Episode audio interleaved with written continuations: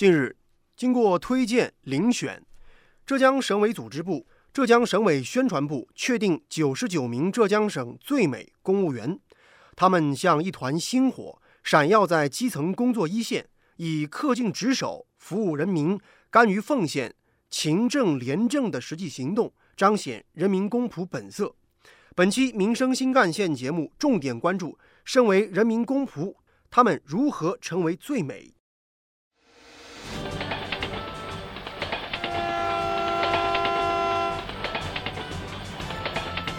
关注社会，关注政府，关注百姓，民生新干线。听众朋友们，早上好，欢迎收听今天的节目，我是子文。一直以来，浙江的最美公务员在各自的平凡岗位上做出了不平凡的业绩。二零二零年一月二十四号，那是一个不眠之夜，时值疫情防控最为紧张的时刻。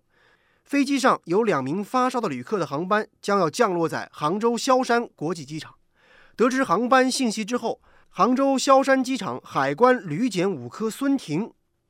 立刻制定处置方案，调集人员，开展培训、调试设备，不到五个小时就完成了航班到达之前的所有准备工作。航班降落之后，孙婷和同事们立刻对机上的三百三十六名乘客开展了流行性病学调查和采样。并分批安置到隔离点进行医学观察，然后的两个多月时间，这样的紧张的工作状态就成了孙婷的日常。在过去的一整年时间当中，疫情防控、复工复产、防台防汛、抢险救灾都是各地公务员的重中之重的任务。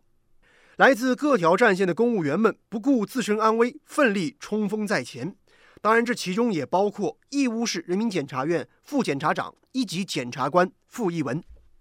今年二月初，一条名为《检察官灵魂拷问：涉嫌销售伪劣口罩嫌疑人》的审讯视频走红了网络，短短几天之内，播放量就突破了一亿次，创下了检察题材视频传播的新纪录。口罩案从立案到提前介入，再到批捕，用时不到一个礼拜。有效地遏制了问题口罩流入市场产生的恶果。你这批口罩已经全部追回来，你有没有想过，这批口罩如果在一线的医护人员用了，会是怎么样一个后果？如果是这样的话，我真的把口罩全部烧掉，因为我肯定去关他们。视频中向犯罪嫌疑人发出所谓灵魂拷问的检察官就是傅艺文。这个视频我其实在发问的时候是充满了愤慨的，因为当时我在审讯这个犯罪嫌疑人的时候，面对非常充分的证据，但他其实是有很多辩解。他说他自己并不知道这个口罩是有问题的，而在办案的时候，我也一直想到我们的白衣天使、我们的最美逆行者，还有那么多党员群众都战战斗在这个抗疫的第一线，这样的一种碰撞，让我不由自自主地产生这样一种情绪，发出了这样一个问题。作为一个检察官，我们可能并不在最前线抗疫，但我们也希望在自己的岗位上，通过从快从严惩处这样的涉疫案件，去为疫情防控助力。作为八五后的年轻干部，从二零零八年工作至今，从所谓的公诉新秀到优秀公诉人，傅一文回忆说：“作为这座因城市而兴的城市的检察守护者，努力营造法治营商环境是他的追求。”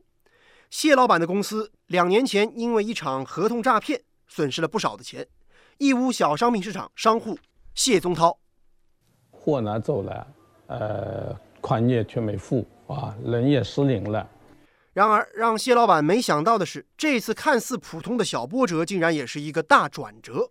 走访被害人时，他说的一句话引起了我的注意。他说：“我们一直以来都是先发货后收钱的，这是一个不成文的习惯。”市场经营户屡屡被骗的背后，到底存在什么样的环节漏洞？傅艺文决定刨根问底。经过大量的调研走访和历史案件的分析，他发现此类案件的市场经营户是主要目标，占比高达百分之七十二点三。受骗市场经营户达到了八百八十六户，之前的涉案金额总额高达一点一三亿元。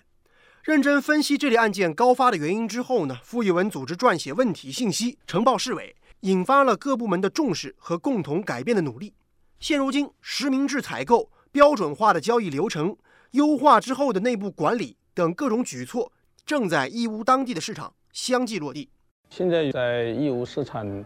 呃，做生意的啊，更加有这个安全感了。案子接触的越多，傅一文越希望正义的阳光照得更深更远。不仅有事事刨根问底的劲头，不断创新也是他工作的一个常态。同事们经常这样评价他：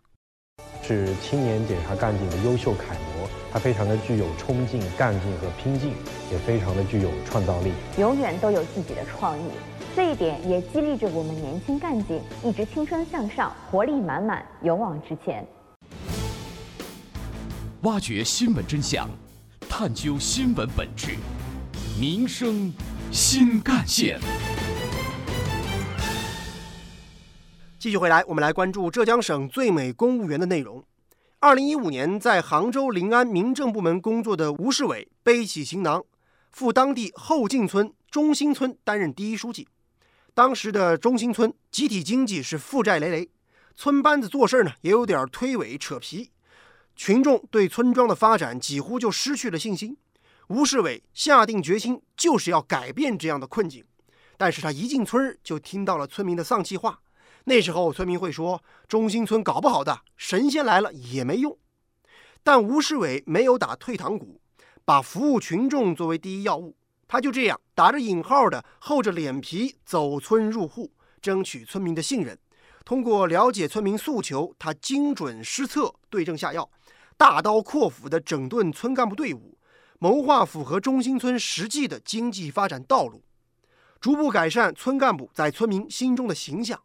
这一份一心一意谋发展的执着，让村民相信这位远道而来的年轻人。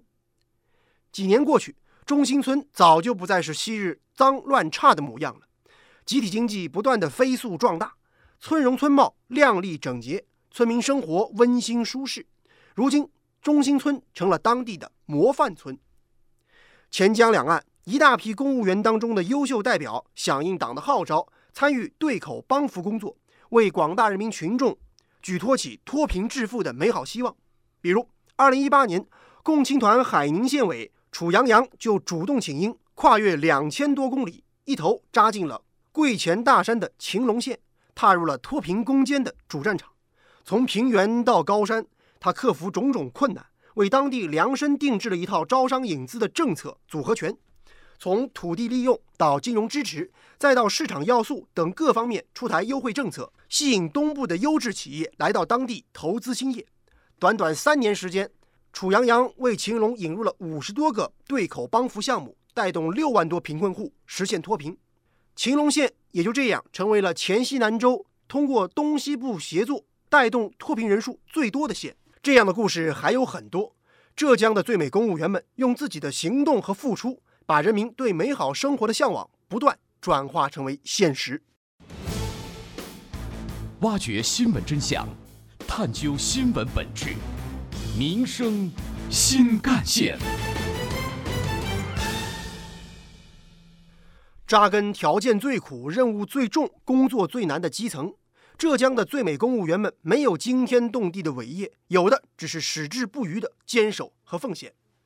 二零一五年，辗转舟山多个离岛乡镇的郑虎曾有机会调回县城，可是改变海岛贫穷落后的初心，让他选择了坚守。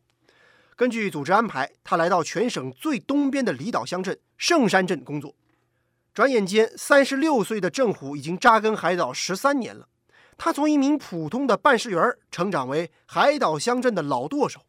艰难困苦自不必说，岁月更迭当中。政府也慢慢改变了海岛的面貌，一批批旅游景点就这样成了网红打卡点，一座座海岛特色鲜明的民宿，助推着当地乡村经济的蓬勃发展。现在，圣山这座边远小岛已经成为了远近闻名的旅游胜地。想群众之所想，急群众之所急，浙江的最美公务员们用心投入，真情奉献，书写了为人民服务的最美答卷。有关于我们今天关注的内容，不少网友的留言和讨论也很热烈。比如说，网友特特别别的人就说：“公务员这三个字儿就是满满的责任。”而网友和风拂面春意然说：“现在越来越多的高学历九零后走上了公务员的岗位，未来可期。”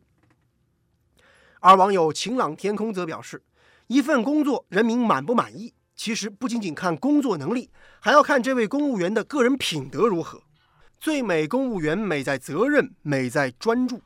更美在他们在平凡岗位创造的不平凡的业绩和不懈的追求。接下来您将听到的是本台特约评论员、资深记者叶峰老师的点评。浙江又一次表彰了最美公务员，这在公务员队伍当中无疑是一个标杆和榜样，而对于广大人民群众来说，则体现了。党和政府为人民服务的宗旨，这些公务员各自岗位不同，